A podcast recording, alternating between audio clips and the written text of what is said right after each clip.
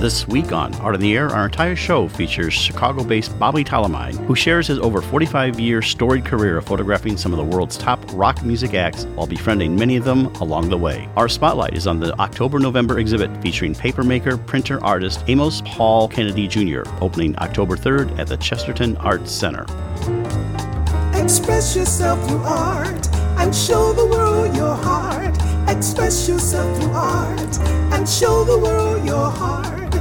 You're in the know with Esther and Larry. Art on the air today.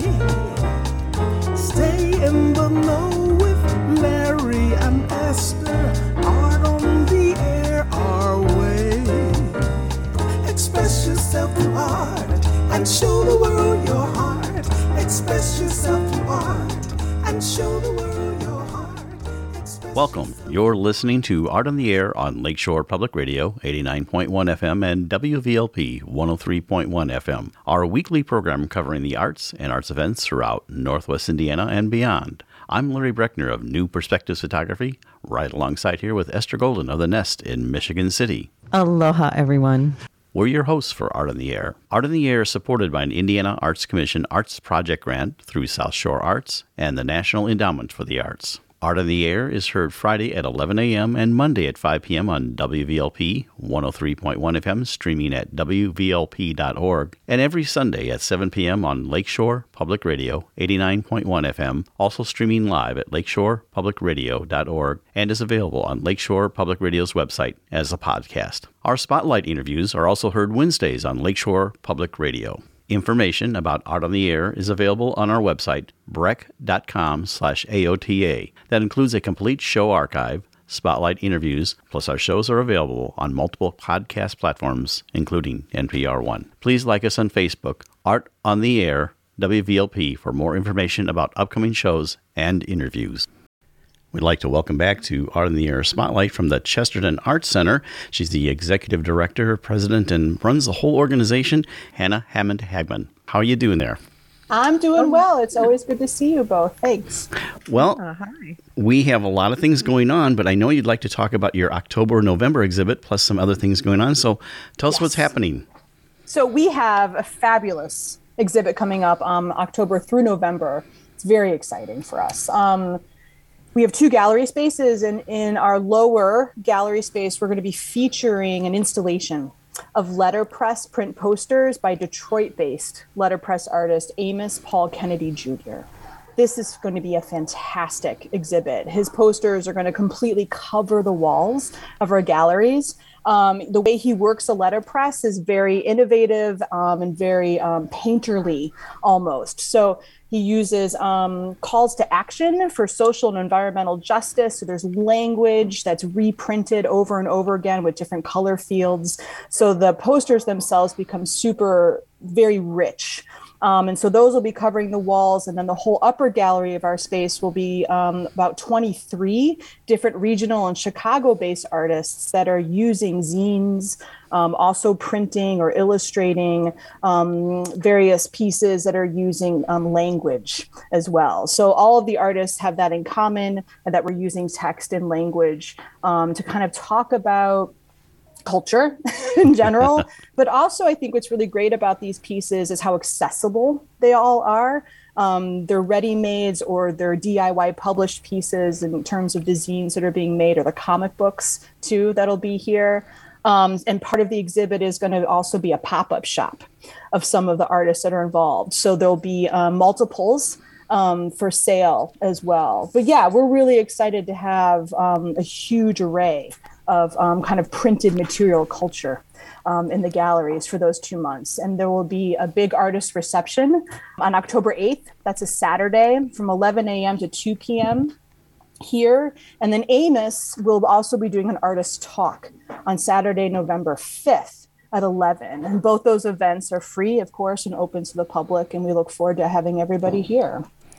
How did you come in contact with um, Amos? It's a great question. So I've been aware of his work for a long time, and I'm kind of like a, a, very secret fan, right? So I've been following him on Instagram, and I think that what he does is glorious and relevant and very poignant. And there is a letterpress printer amongst our midst here in the region named um, Terrence Chenard out of Miller, out of Gary. And um, he and I were talking at one point and we, we were sharing a love of Amos. And Terry was like, Oh, I know him. Do you want me to connect you guys? And it was brilliant. And I love it when things kind of happen like that here.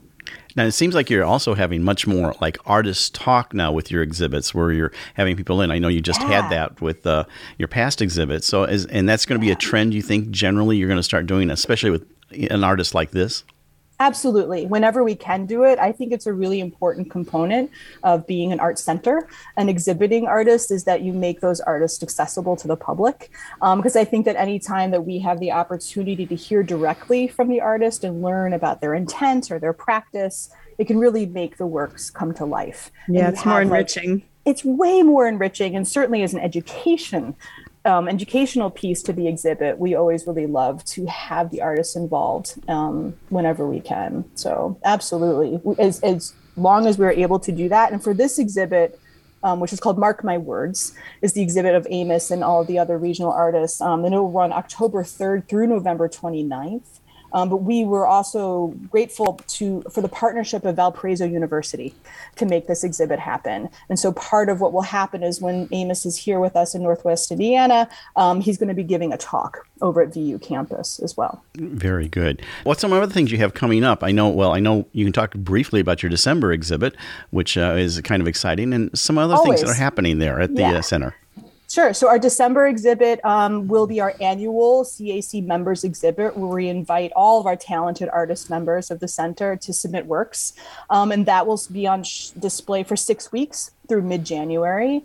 Um, we have a whole list of beautiful fall classes and workshops that are opening for artists of all ages, and registrations open for all of that. And as always, scholarships are available um, to make those classes accessible to anybody who's interested. Um, we're working with a number of new community partners for various outreach programs. We'll be out at Meadowbrook at the Shirley Hines um, Meadowbrook space on the 24th of September. So, yeah, we're looking forward to doing all kinds of new partnerships too this fall. And so, um, in, into the next uh, year now, I, I think uh, Yeah. as a way of we moved the gala to uh, springtime, but uh, and we had a fairly successful um, art fair, except we got Yeah. rained on half day. But uh, Oh, you know, we can't control the weather. But yeah, it was a beautiful weekend regardless. Yeah. so, what else do we have beyond uh, January for uh, exhibits? Uh, we've got planned because I know you're planning way far ahead now, and for we longer are. So our calendar is looking um, at least a year ahead because that way we can um, program and market around those exhibits. So in January, look for a new partnership with the national park um, that we'll be working with them to put on an exhibit, a small survey of their artist in residency program, as well as an unveiling of all the 2022 artists in residence for the national park for Dunes. Um, and then we roll into our fabulous annual exhibit of the, all the Chesterton Public School artists um, in March, which is always a nice full house. So, yeah, rolling into 2023, there's no hesitation. we'll keep going and building, and we certainly hope to see everybody out here. Well, you've done a lot in your first year there as the executive director of president, so bringing a lot of things. So, uh, in the last uh, 30 seconds here, tell us again about the exhibit that's coming up for October, November. Brilliant. So the exhibit is called Mark My Words. It highlights the letterpress um, posters of Amos Paul Kennedy Jr., a letterpress artist out of Detroit, as well as over 23 fabulous regional and Chicago based um, zinesters, comic book artists, illustrators, and printers. Um, opening receptions on the 8th of October, 11 to 2. See y'all then. Sounds great. Thanks for coming on Art in the Air Spotlight. Hannah Hammond Hagman, appreciate you coming on the show. Very Thanks, guys. exciting. Thank you. You're listening to Art on the Air, WVLP 103.1 FM, and on Lakeshore Public Radio 89.1 FM. This is Pledge Week for your public radio station, and Art on the Air encourages our loyal listeners to support this station by making a monthly sustaining pledge so we may continue to bring you this great program. We are pleased to welcome Bobby Talamine to Art on the Air. Bobby is one of the most prolific rock and roll photographers in the world and is regularly published in leading national and international newspapers, magazines, and has been included in numerous books and exhibitions. Bobby creates provocative and electrifying images of top class musicians since 1977. Looking at his images, you are right there, feeling the concert or event. His amazing eyes, both of them, technical skills, and experience produce rich compositions capturing split second moments with complete artistry. Bobby is also a talented writer. Read his descriptions of some of the concerts and be captivated. Thank you, Bobby, for joining Larry and I on Art on the Air. Aloha and welcome. It is so brilliant to see you. Nice to see you too, Esther, and you too, Larry. Well, thank you for coming on the show. Well, we'd like to our audience to find out a little bit about you, and so I always like to say, for your origin story, how you got from where you were to where you are now. So tell us about yourself, Bobby. Um, grew up in the North Shore of Chicago, uh, Lincolnshire, um, just west of Deerfield and Lake Forest, and that's where before high school. Um, I uh, it's hard. There's multiple pivots to that question in regards to my belief in my beauty of trying to figure out photography and wanting to attempt to conquer this beast. But suffice it to say, a story I never really bring up ever, but that kind of fits the bill of the whole thing was um, my uh, older sister Hollis had a um, she was artistic as well, and she saw what I was doing with my photography and was blown away by the uniqueness of it. And this would have to be when I was like 11 or 12 years old, I think. And she entered me into a, without my knowledge, uh, in Lincolnshire, they in the summer they have a, a festival around July 4th, but there's an arts part of it too. That, and she uh, made like 10 5 by 7 and 8 by 10 photos of some of the patternry that I've that's how I got my start in photography was as much as I love music, it was patterns and, and composition with patterns, ferns, uh, bark on a tree, uh, uh, grocery carts at the grocery store, patterns, patterns, patterns, wheels, you you name it. So that was what the photos consisted of, and I and I won I won the gold prize. Yeah. But unbeknownst to me, besides winning that, was it was adults only. You had to be above, you had to be above the, you had to be above the age of 21. And uh, here's this 11 year old kid who wins the thing, and it was a big brouhaha with my family and arguing with my sister, and yet. Well, you know, forever grateful for Hollis even doing that and me going up on the podium. And obviously, I'm not 21. how old was How old was Hollis at the time she entered you? Five years older than me, six, maybe 17, maybe just finishing wow. up high school. What a great um, sister. yeah.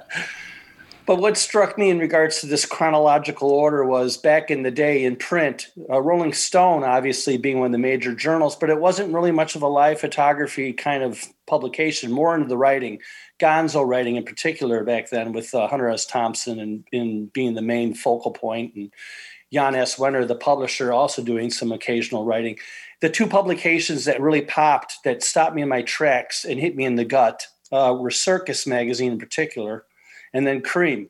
And Creem was based out of Detroit, which was more renegade even then because they were into the MC5 and real dark, sinister, brutal, not Bob Seger kind of music. it's like MC5 was like.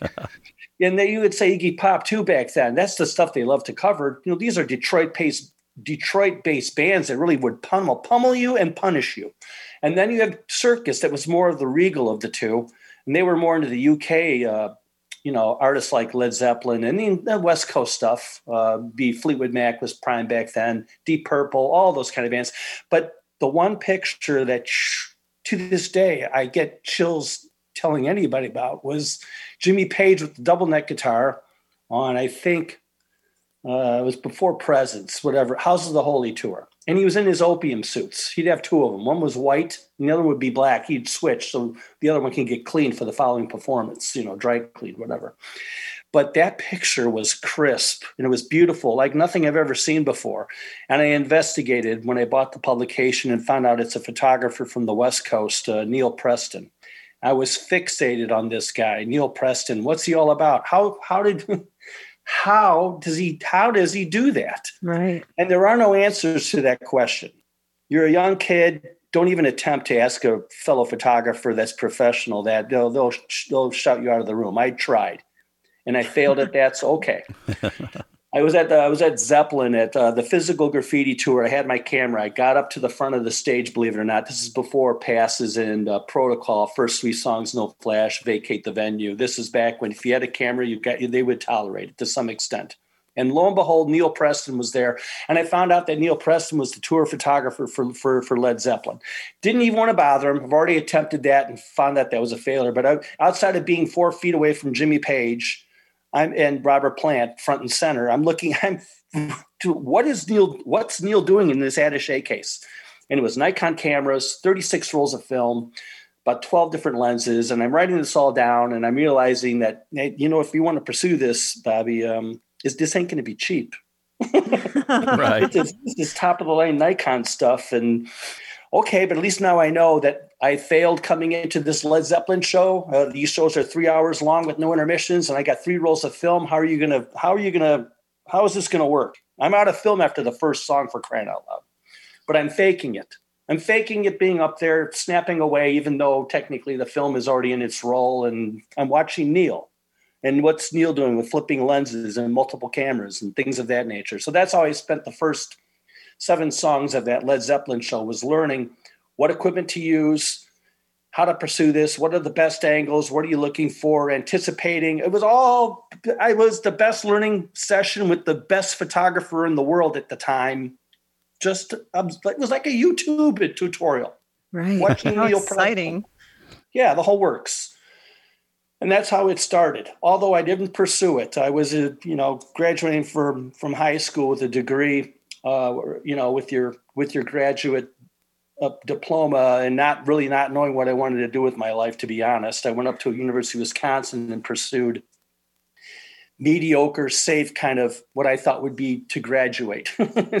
so, Bobby, though, in high school, was there photo class in high school? And yeah, I didn't like, even did... do that then, though. Was oh. not involved at all. Um, didn't even. Again, it was. I'm a. I'm a slow learner to like to that kind of stuff you know, by the time I got to become a junior, I realized I had some physical abilities as far as sports, but it was already getting kind of too late to, you know, all of that, including photography. It's kind of like a slow to the curve and lights click. It doesn't hit me automatically. It's, it's like 20 million questions and try to figure out a few of them, and then maybe that'll be decent. My mom saw in me with that winning of that uh, gold prize that photography would be a good pursuit and, and insisted I try. She would pay for it to go to the Rochester Institute of Technology, of all things. Wow. Heavy, heavy hitter of wow. a school. That's up there with mm-hmm. Columbia College, if you think about it. And yeah, we drove out there, and I got. I, I actually, I was through all the all the work that my mom had put in. It was going to get a scholarship in it but I, I don't know what I don't. You, you, my mom has since passed. We'd, we'd have to have a sit down and a powwow. What, what what's wrong with her son not wanting to take that opportunity? That's why I ended up at University of Wisconsin. I thought that'd be something safe and it wouldn't be as competitive. I think that was also part of it. I can see the intimidating factor of being on the East Coast, even at that weekend jaunt, that I didn't have the equipment, I didn't have the appearance, I didn't look like a guy that was an ultra connected and wealthy from the East Coast going to one of the best schools in the country as far as photography. I kind of wilted under pressure, believe it or not. That was part of the reason why I pivoted to the University of Wisconsin, I think. Although I don't know. Bobby, it also, yeah, it also just might be that, you know, you, like you had just stated that you were, it wasn't like a passion since you were five years old, you know? So I, yeah. So, but you're in Wisconsin. Yeah. And then I you know, I get my degree in uh, marketing, and then I come back home and I don't use it. I end up, I end up back at home figuring out now what I want to do. This is uh, 1981, I think, when I pivoted back to Lincoln. By, by this time, my mom had had uh, had moved to Northbrook, and that's where we resided from. Then I found out about this record store. This is where everything changed, by the way. Um, you know, you have to work. My mom doesn't want me to sit around and pile, mope around the house. So Wax Trax Records had just moved there, uh, which was a cool record store in Lincoln Park at the corner of Lincoln and Fullerton. So cool. Right next to the Biograph. Unique, although I'm familiar with all the record stores up and down the shore because I have friends that are into music like me. This is the store that's the pinnacle of cool. Uh, it was a store that embraced misfits, people that were out of touch. But you you would get you would get dentists and pharmaceutical people in that would look sophisticated. Then you get the guy with the mohawk right next to you looking at the same thing as far as a rancid record or whatever. You know, everything about it was so cool in regards to that welcoming thing. What clicked for me was the boutique, which is really not known about. Yeah, the record store is the first floor run by Jim and Dannie, Jim Nash and Dannie Flesher. God bless those two. The second floor was the fashion boutique, but they also had UK publications that were out of touch with Chicago. New Musical Express and uh, Melody Maker, which were considered the hierarchy of UK cool and what's cool in the UK and not coming to the, US, the United States yet. And it hit me. Now, again, this is some years from 81, though, getting acclimated to Wax Trax and what they're all about. They also started a record label in a genre of music which became world renowned industrial music it started there although industrial bands existed all over the world but they would they weren't conglomerated now in one place like chicago was back then ministry Lead into gold pailhead uh, nine inch nails actually got its start there revolting seas i don't want to say the last word for but you get the drift. Uh, Yes. In ministry, all of these bands got they and Thrill Kill Kult. My life with the Thrill Kill Kult. These guys would work at the record store and they have these bands, and Jim and Dannie would help produce and put them out. And they started Wax Trax Records from the record store.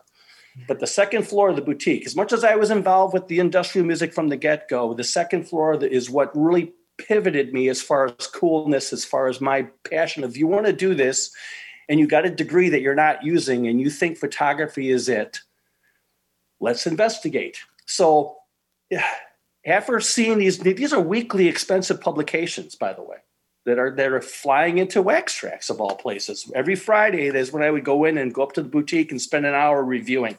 And there was one cover that hit it for me as far as to start this. It was Jesus and the Mary Chain. The album Psychocandy had just come out, which at the time was galvanizing. And it was, I think it was released in March of whatever year, 85 maybe would be the time frame. And it was already considered best album of the year, is what it said on the on the cover. Album band of the year, end of story. Like we have April, May, June, July, August, September. We have all these months, and they're already claiming this mm-hmm. band to be number one for the entire year. What's going on? So okay, let's make a let's figure out Jesus and the Mary Chain and the Reid brothers from Scotland a little bit. And next thing I know, they're coming to Chicago. They play the Metro. Now I'm in. Okay, I get my camera gear. Didn't realize about photo passes they still run on the fence with that. I'm in there. I'm the only photographer at the venue shooting the first show of Jesus and the Mary Chain in the states. What's going? What? There you are. I'm going like, I have tons of questions. What? this band's on the front cover of Melody Maker and NME, and why? Why am I the only photographer? here? Why, why is not the house photographer of the Metro here? What, what? It was a late show too, like typical of the Metro back then. Outside of there was no, you know, smoking. Everyone smokes. It's a cloud of smoke. You leave, you leave covered from head to toe in smoke. And the other thing was these shows would start at eleven o'clock and they ended at two on a weekday, two in the morning. so okay, I'm in the and I may I photographed the band from beginning to end, and this sh- the the the shots look great. I submit them to what I think are some publications. They don't even give me a second thought, but I know I'm on to something. So it's like every Friday, a religious thing of going to to Wax go to the second floor, see who's on the cover, invest, investigate the publication even further. And lo and behold, over time, I'm now accumulating.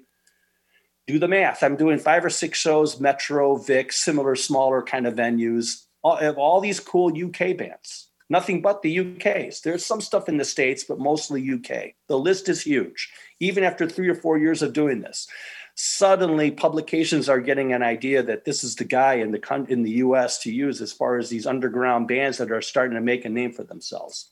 You name the genre of music, I was on the front line of it. Slowdive, Dead Can Dance. I was working with 4AD Records back then, as far as just because of the, the accumulation, and uh, Bobby was always there. Bobby was at every show, whatever. So where Um, were the were the images showing up in publications at this point? Yes, Alternative Press out of Cleveland was one, and then uh, these two girls that ran B Side magazine out of New Jersey, and then that's when from that, uh, God, this is Sandy Garcia and Sandy Davis, uh, partners in both the pursuit of a publication and personal. Uh, they were close to they they record labels would call them as far as unique images that they wouldn't have on stock and they would mention me as far as this guy in chicago. He if i don't have it he's got it. And that's when bob guccione who had penthouse magazine at the time his son was running spin magazine mm-hmm. and he got word. And the next thing i know i'm in spin magazine with all this kind of stuff mostly though the industrial stuff because those also dark. These are dark and sinister bands, believe it or not, but they mm-hmm. have a, this imagery that are really just appealing to them, and that'd be the early Thrill Kill Kult, the early ministry, revolting sea, the whole works, you know, and then Front 242 from Belgium, et cetera, et cetera, and they would need them, and Bobby would be the one who would have them in the states. So that's how, Larry. I'm sorry for the long answer, but technically that's it. It was just light bulbs going off, courtesy of Wax Trax Records on the second floor of the you know the boutique. Well, that's Just, exactly what we want. We wanted to hear your story. You know, and the people want to hear uh, Esther and my story, and that's why we want to have you here to talk about that and evolution. Just going back a little bit, what was your fir- that first camera that you shot with? A Pentax, believe okay. it or not. A little K one hundred or K one thousand. Honeywell Pentax. It was a, it was a single lens reflex, which I knew Neil had because he could do interchangeable lenses. Right. So I needed something that can handle a little bit longer if I'm further back, or something that was at the front of the stage. And they were zoom related, anything that would adapt to that. But they were cheaper than the Nikon the Nikon stuff is I obviously I pivoted to that when the money started flowing in in regards to what I was making with the photography, and I wanted to follow in Neil's footstep with the meticulous nature of the gear equal to the band you're photographing. So I've been a Nikon guy ever since, courtesy of Neil Preston. So well, and just so you know, I'm a Canon shooter, but we'll. we'll I'm Nikon. you know what? I have no problem with that because again, there these are Japanese yeah. top of the line cameras, and if Neil was a Canon guy, I would be a Canon guy. Yeah, you know, it's kind of what we it's kind of what what you start with too. It's like what you start with. I mean, that's part of part of the deal and uh, and everything. And the one thing I always tell, and then we'll get on with your story, uh, is that where Canon jumped ahead for a while at least was when they developed they they took Olympus's CMOS sensor, which they couldn't make, and they developed the digiprocessor, and they really made that work. And of course, then all the rest of the cameras went to that. Of course, everyone needs to look out for Sony because Sony's a big company and they have lots of money. So. Mm-hmm. Big budget and making it easier for the photographer not to worry about what kind of mechanical issues you have. You can right. just focus on composition and shooting. Exactly. Although I'm old school, always manual. Do not trust lighting with any camera, top of the line or not. Everything right. I see indoor or outdoor, it's done by me by hand and adapting accordingly. I do not do anything as far as automatic.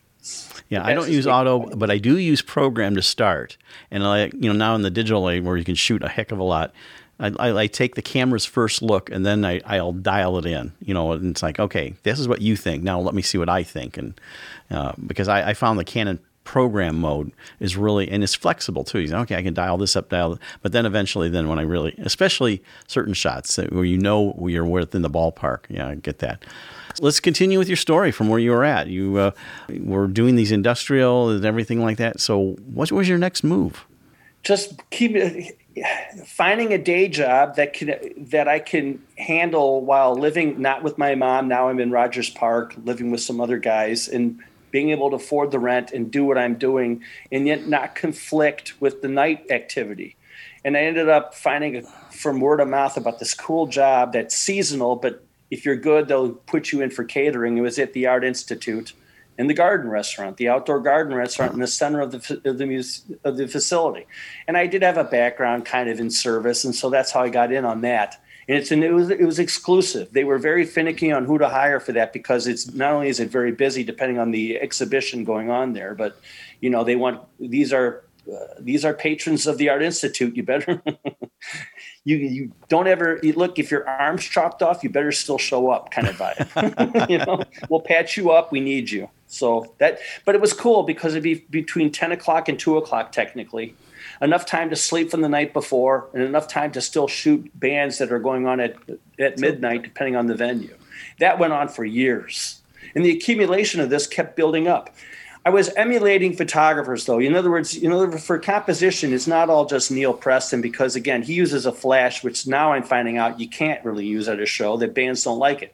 But there was two guys uh, that are still up there with Neil Preston. I consider to be top echelon cool photographers, even though they were pose. Uh, that would be um, Anton Corbijn, who's a Dutch photographer who's also the main photographer for U2 and Depeche Mode, amongst many other bands And the other guy was Tom Sheehan, who was actually the portrait photographer for NME and Melody Maker. All these guys, all three of them are now my friends, by the way. But see, the, I saw what Anton was doing with the dark black and white, real sinister, like Nick Cave. Even though he's smiling, he still looks like he can murder you in two seconds. he had that kind of look in him, and he always has had that. With the, he's just a dark Australian-looking guy anyway. Very However, very cool is how he comes across. And Anton got him at the corner of an alley like looking across the street, not into the camera. And the, you know, you have 20 million questions. Well, is, is uh, Nick plotting his next move here? Uh, is he is he waiting to jilt the girlfriend? Is he waiting to kill the boyfriend of the girlfriend? Uh, what you know, you can't really. It's just the, it's a magnetic photo, and then stuff of David Bowie that he would do with with the transgender kind of thing. He was like on the one of the first guys to actually flip the script on that with with with David and fashion and making it look believable that you could do what you want. He was, and again, these images are transfixing, and but the, it was the way that they were composed with the dark, no gray. It's either black or white, and I kept thinking, how can I how can I convey this in my in, in live photography, even though I don't have control over said artist. And that's been my pursuit to this day. When I go into a show, I'm thinking of that. I'm thinking about how do I how this band that you totally dig how can i convey this so that these pictures are going to be eye popping in black and white and also in color for that matter you're listening to Art on the Air with our guest Bobby Talamine on Lakeshore Public Radio 89.1 FM and on WVLP 103.1 FM. you know, Bobby, you know, um, Okay, so you've had now decades of experience. Mm-hmm. And so when you go into a lot of these venues, you've been there before, but what is it like to go into a venue for the first time without any preparation necessarily? Because you talked about that Metro. Okay, I just showed up at Metro. Um, and so what were those beginning? What do I do? Where, you know, how do I get the shot? What was that? Well, like you gotta take it, you got it's a good question. You got to take a deep breath and you're not gonna you're not gonna act nutty. You're gonna act like you belong and you're going to observe. It's a small stage. Back in the day when Metro did, when I was working there almost from the inception of the Metro, there was no barricade. It was the band, the right. audience was up to the stage. What are the best point? What are the best spots to besides showing up early and claiming your little piece of real estate what are the best vantage points this takes years to figure out by the way right. so it's trial and error in other words you know i would I guess another answer to that question, I would go in with 10 rolls of 36 exposures for the entire show. And at the beginning, when I was shooting, I would say I would be lucky if I walked out from those 10 rolls with 36 solid images out of the 10 rolls, if I'm lucky. Well, here you say you know you do have that little not piece. Good, Esther, I'm getting right. Well, you know, you said you had this little piece of real estate, and so you don't know what the band is going to be doing from Correct. second to second. And it's totally no unpredictable. This is before the internet. So yes. it's like there really isn't. It, it, I guess the only way I could figure out band choreography was MTV's 120 Minutes, which was a show that aired on Sunday nights. That was all the independent stuff. It wasn't stuff that was on the daily reels. It wasn't the uh, Bell Biv DeVoes into into the Madonnas, into the Bruce Springsteens, and into Prince. It was more of the dark stuff that I was photographing anyway. That was the only time they would put them on is between 10 o'clock and midnight on Sunday nights. And then I would see a band, whether it be a video or live performance, and I would see how they technically lay themselves out. And then I would make sure that when I'm at the show, I'm going to get the angle that I want just by seeing that one short clip of a video. So that would be part of it but it's just trial and error and learning and learning and learning and making i think mistakes are good though. That's how, i got my start was just it, was be a constant beatdown. And some shows are physical. It's like again shooting a ministry shooting a ministry show was not for the faint of heart. It's beyond metal. I mean from the first song these are fans that are rabid body surfing right. dozens of them and I'm getting kicked around, and there's also a mosh pit to deal with, and security is liking it because the energy level's so high. In other words, so they wouldn't kick people out of the venue if you landed on stage; they'd just toss you back, you know. But again, how you can't shoot at the front of the stage when you're getting pummeled from the back and from the front. You have to do from the sides. So again, but how do you get? How do you capture that kind of act? There's so much. Again, every band's different, but those bands just made chaos front and center and how do I photograph the chaos and make it look like it's inviting in a photo? Even though when I'm coming out of there, I have a scratched back, Uh, I'm dinged in my head by some kind of concussive Doc Martin boot, and my shirt's been ripped to ten different pieces. And I'm coming out there like I won the war, kind of. You know, Henry Rollins is another one that would incite that back. Holy cow! And, and see, this is Medusa's at the corner. This is again, there's it's a conglomerate of cool venues within walking distance of each other. You had Metro to the north, and then occasionally you had the Riviera up in Uptown and um, uh, uh, the Aragon Ballroom to the east of it, and then to the south you had Medusa's, which Medusa's, be, yeah, or the Wax Trax Haven because that's where the bands would get their start on that second floor, and then south of there on Sheffield is the Vic. Boom, boom, boom, boom, boom, and sometimes you could hit these shows on the same night because there's curfews. The Medusa's didn't have a curfew till 3 a.m. though, and then the Metro was 2 a.m. back then for weekday shows. But the Aragon would close up at 10, so you could hit two or three. I'm hitting all of these but again, these bands are all uniquely different. The genre of music is uniquely different, and you just it's a trial and error, and you learn, and you you make. I think mistakes are good, like I said, and then you and you're not going to make that mistake the second time when you see that band or you go to that venue. You're gonna you figured it out. It may these these shots may be crap, but they're not going to be crap the next time you go into the venue. This is an odd question. Um, do you ever get lost so lost in the music you kind of forget that you're there to photograph? It, it's, happened, it's very rare, but it has happened where some of the music has moved me to the point of tears, and you just got to stop. And if you're lucky, you're again. It doesn't happen often. I'm not jaded like I was back. I've, I've met everybody. I've photographed everybody, so I'm still not starstruck. But yeah, I mean, Paul McCartney in particular stopped me in my tracks. Uh, where was that? It was uh, it's Moline, India. What? It's a oh Fort Wayne, Indiana. Got it. That's there's a coliseum there where he played. Who would have thought? And uh, he was singing Blackbird, and I've heard him do that like a dozen times, but this time it just caught. At the end of the song, he's like, you can see he's just an emotional mess. He's got the acoustic guitar upside down. He's walking off the stage, and he, it's like you know, he's probably sung that song what 1,600 times? At least. What's touching Paul this time? Is it something about the current state of affairs equal to the Blackbird? The, you know, that's a, a, protest song catered to back when uh, Martin Luther King right. and the riots. Right. So you look at all that, and here's a guy who's, you know, total professional, and wow, you know, you for a guy of his caliber to still get that touched, heavy duty heavy duty. Neil Young, same thing.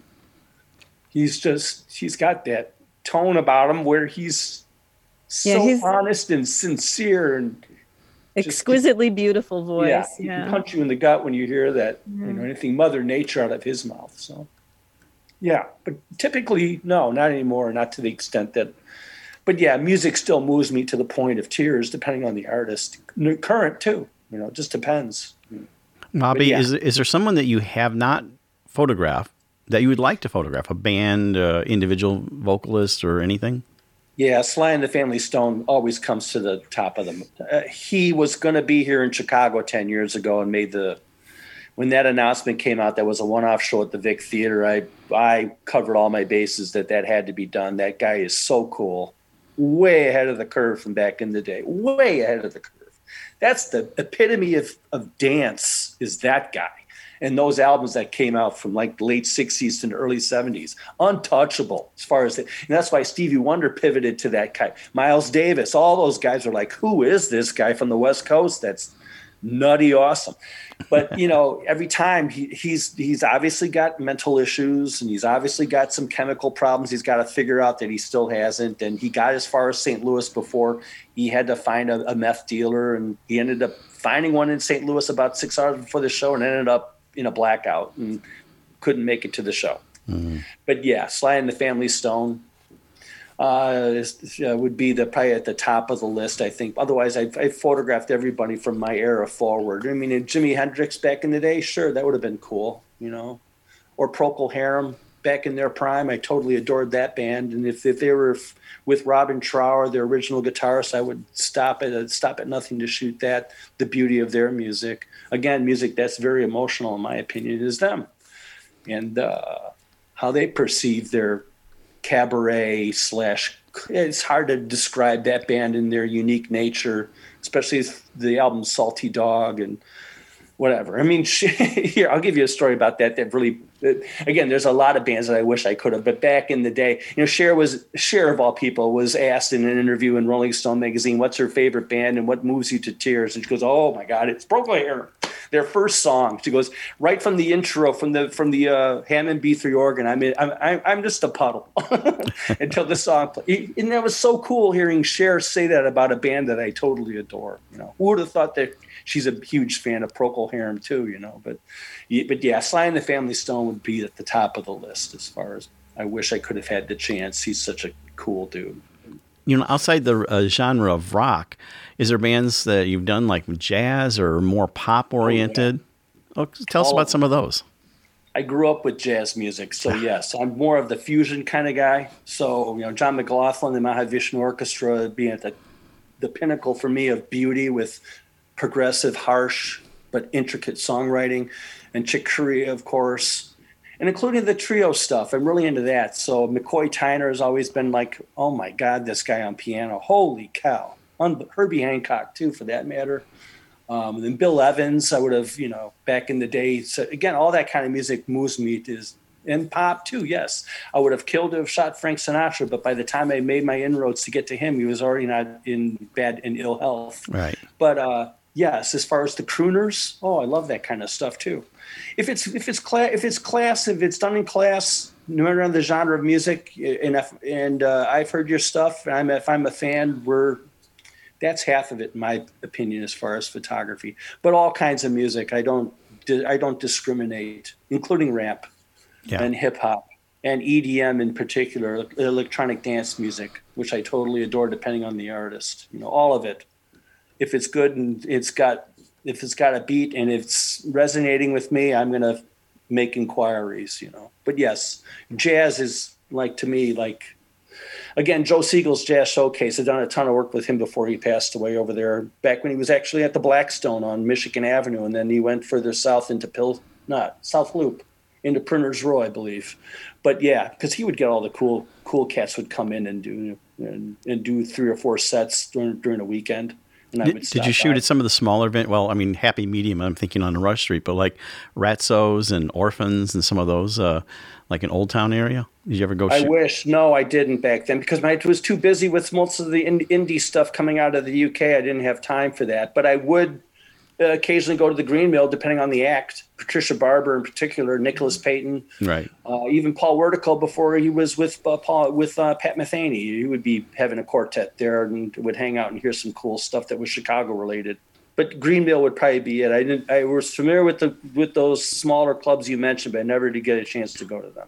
Yeah, Ratso is always word of mouth was told to me to be a cool place to hang out. It was. I used to go there all the time, uh, see artists, and uh, one. I, will tell you a quick story. Uh, Earl Fatha Hines was there, and uh, I don't know if you've been to Ratso's. It's actually like two storefronts together. You went into the mm-hmm. one where the bar was. But anyway, he started out with his band, and you sat fairly close. I mean, they were very intimate. Anyway, all of a sudden, this female vocal voice comes out of nowhere. She comes walking in, this is in the 70s, with a wireless mic, which was almost unheard of in the 70s, in the mid 70s. And, and it was just awesome. But you could sometimes sit like literally on this next to the stage, you know, you're a little seated. So yeah, Ratso's was one of my favorite venues. Well, you had something jumping ahead to the Lollapalooza that happened and uh, not a happy thing. And I know as a photographer, it'd break my heart, but tell us about that. oh, the assault? Yeah, the assault and the theft. that was, uh, before the pandemic, and that was when Radiohead was headlining uh, the main stage. On this is when it became a four day event, and this was the Friday night, I believe, that Radiohead was. Uh, and I've been friends with that band from the inception. When they started, they played with at JBTV, which is I'm the chief photographer for JBTV, and uh, they played at the Metro, and that's how we became friends. Uh, me, uh, particularly with Jonny Greenwood, the guitar player, and uh, Thom Yorke, the guitarist, and I got invited to be on stage, believe it or not, hmm. uh, to photograph that night, uh, looking out to the gorgeous skyline of Chicago. And Jonny would look my way and say, "Isn't this the coolest thing?" I'm going, "You have no idea." You're listening to Art on the Air with our guest Bobby Talamine on Lakeshore Public Radio 89.1 FM and on WVLP 103.1 FM. But I kept getting texts. The thing about Lollapalooza, it's multiple acts going on simultaneously because it's such it's eight it's eight stages and some of them are overlapping. And there was this cool up and coming band from Sweden, uh, Ghost, and they're dark, satanic-ish, although it's more of a comic thing than it is actual ritual belief. But they, they, the whole purpose of that is to scare. I kept saying no uh, with the text. I'm sorry, I'm on. I'm here with Radiohead. No, and they kept upping the they kept upping the price, Bobby, and they kept lowering the time frame. Bobby, you can make it up here. We'll take care of you, and we'll triple your fee. We love your work. We want you, know, please for two or three songs, just come up and see us. So all right, I did. But how do you at 9:30, quarter to 10 after a day of drinking with everybody, times 100,000, get from the southern stage at Roosevelt up to Jackson by the Art Institute where they were playing. It was at the time called the Pepsi stage, I think.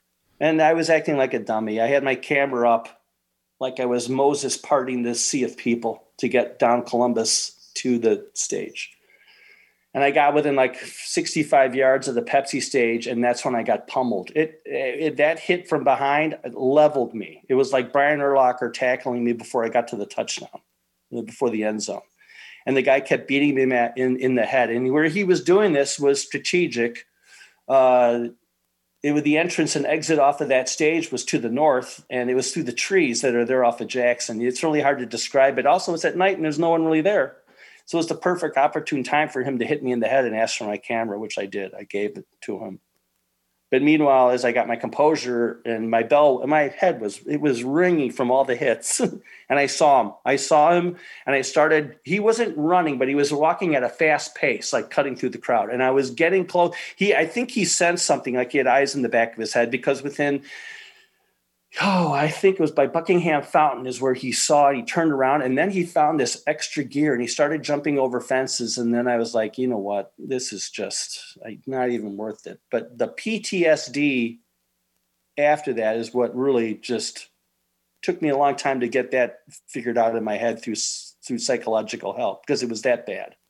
Um, that I my, my I had dreams in the middle of the night where I would run into him and I wouldn't ask for the camera. Just hand me the memory card, dude. You're, those pictures in that right. in that camera are not worth a cent for you. They are for me. I don't care about your gear. You keeping my gear.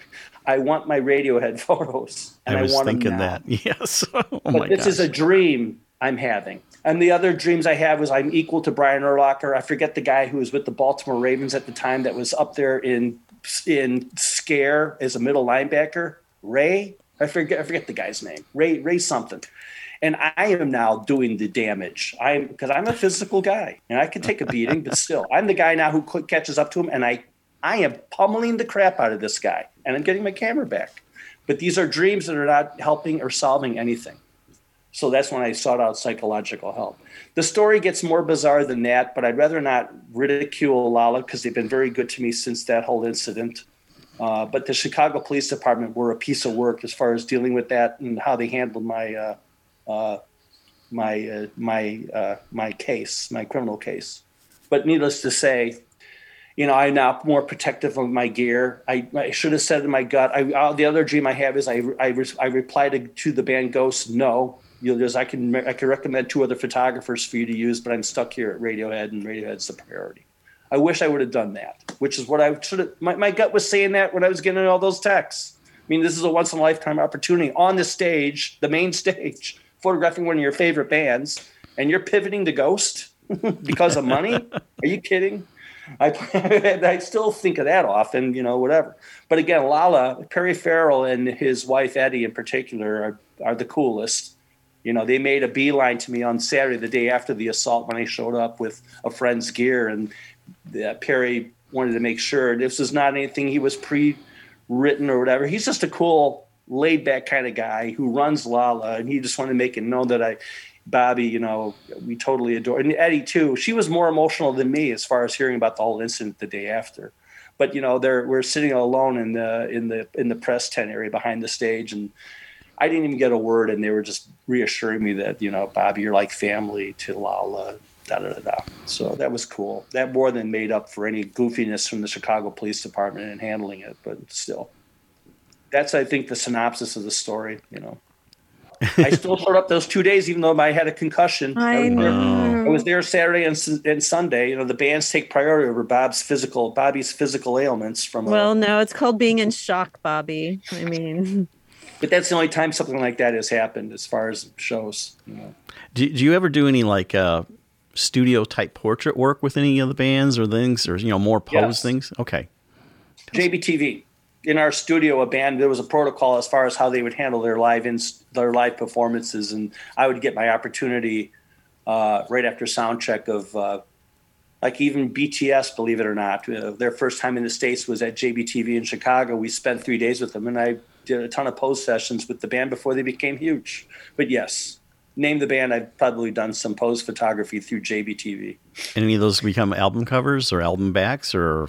Yeah, I like the Alarm, a cool band back in the day. They they've used my stuff. A band called Mew M E W, who's uh, Dutch, that has a very progressive but you know indie kind of sound to them. Uh, Nina Nesbitt, who's a cool singer songwriter. Banks uh, from the West Coast, another Bjork slash Kate Bush kind of singer songwriter, and she used my images for some of them. Yes, it just depends on the band and the nature of the pose session, what they think they could use it for.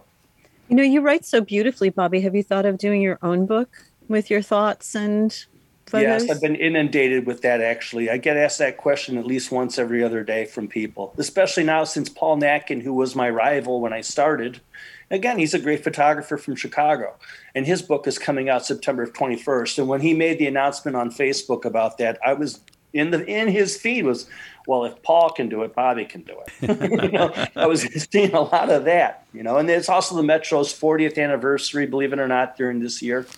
Wow. 40 years. I was there he- when it first opened dancing. So that's crazy. And Gene hmm. Ambo, who's a metal kind of guy, photographer, just put out a book of Metro, just Metro stuff. But again, in the feed, well, if Gene can do it, Bobby can do it. I mean, Bobby, what's up with you? Why are you hiding all this cool? St-? You know, you can tell by the people in Chicago kind of text. Bobby, why, why can't you get your act together and take some of that film in your vault in your basement and make a book? We're dying to see it. right, right. And plus you do write beautifully. So Well, Bobby, tell us about the real briefly uh, your transition from film photography, chemical-based photography, to digital. How, was that something you liked uh, doing? I mean, versus the two working in a dark room as opposed to working in Photoshop.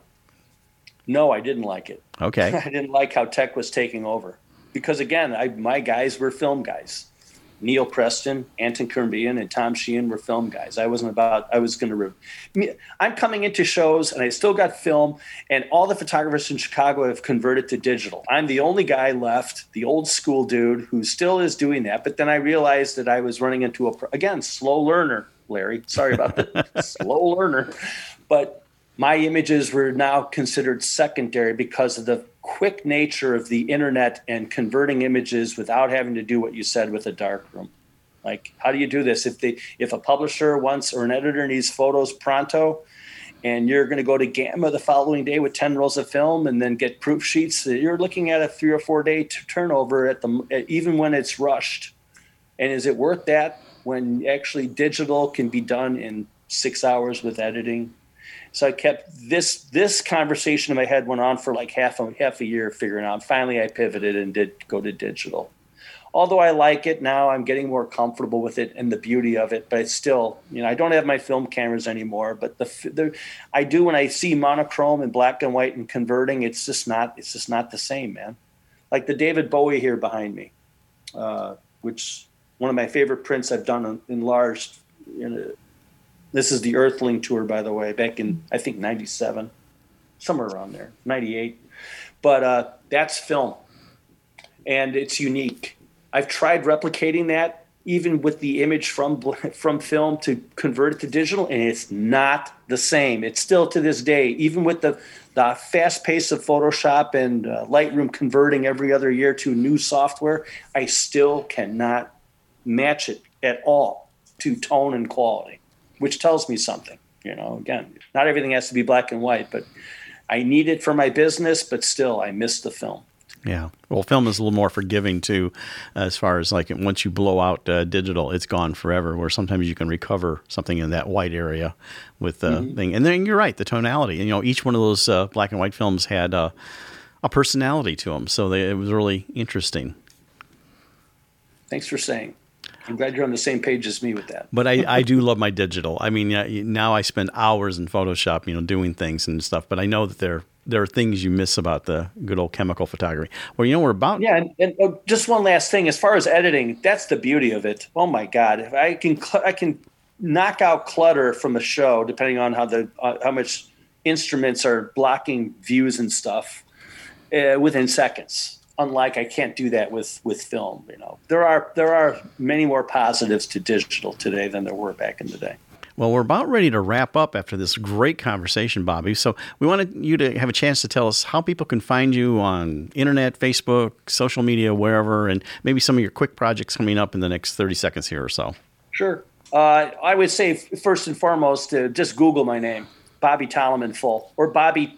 When you get to Bobby T, usually my name would come up, but B O B B Y T A L A M I N E, and then you'll see everything. However, you know I'm big on Instagram, so it'd be my first initial B and then my full name after T A L A M I N E.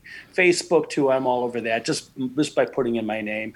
Or if you just Google my name, it would come up with the uh, website and the blog. But the blog is what's key and then if you put in JBTV and then Bobby Talamine, that's where you'll see the whole catalog of what I've been doing, both within the studio at JBTV and bands I've photographed like the past 15 years, basically are on that archive. But well, those we, would be it. We appreciate you coming on Art in the Air. It's been a wonderful conversation. I, I know our audience will love it. And as a photographer, I, I, love it. I went to your website and everything, which there will be a link on our website to those places. So, uh, Bobby Talamine, thank you so much for coming on Art in the Air, sharing your wealth of experience and uh, great stories. Thank yeah, you. Fantastic, Bobby. Thank you so much. Thank you too, Esther. It's been a pleasure, both of you. We'd like to thank our guests this week on Art on the Air, our weekly program covering the arts and arts events throughout Northwest Indiana and beyond. Art on the Air is heard Friday at 11 a.m. and Monday at 5 p.m. on WVLP 103.1 FM, streaming live at WVLP.org, and every Sunday at 7 p.m. on Lakeshore Public Radio 89.1 FM, also streaming live at lakeshorepublicradio.org, and is available on Lakeshore Public Radio's website as a podcast. Our spotlight interviews are also heard every Wednesday on Lakeshore Public Radio. Thanks to Tom Maloney, Vice President of Radio Operations for Lakeshore Public Radio, and Greg Kovach, WVLP's station manager. Our theme music is by Billy Foster with a vocal by Renee Foster. Art in the Air is supported by an Indiana Arts Commission Arts Project Grant through South Shore Arts and the National Endowment for the Arts. We would like to thank our current supporters and underwriters, which include Regional Art Patron Mary Levan and Walt Bridinger of Paragon Investments. So we may continue to bring you art on the air. We rely on you, our listeners and underwriters, for ongoing financial support. If you're looking to support Art on the Air, we have information on our website at breck.com slash AOTA, where you can find out how to become a supporter or underwriter of our program in whatever amount you are able. And like I say every week, don't give till it hurts. Give till it feels good. And you'll feel so good about supporting Art on the Air. If you're interested in being a guest or sending us information about your arts, arts related event, or exhibit, please email us at aota at breck.com. That's aota at breck, B-R-E-C-H dot com, or contact us through our Facebook page. Your hosts were Larry Breckner and Esther Golden, and we invite you back next week for another episode of Art on the Air. Aloha, everyone. Have a splendid week. Express yourself through art and show the world your heart. Express yourself through art and show the world your heart. You're in the know with Esther and Larry. Art on the air today. Stay in the know.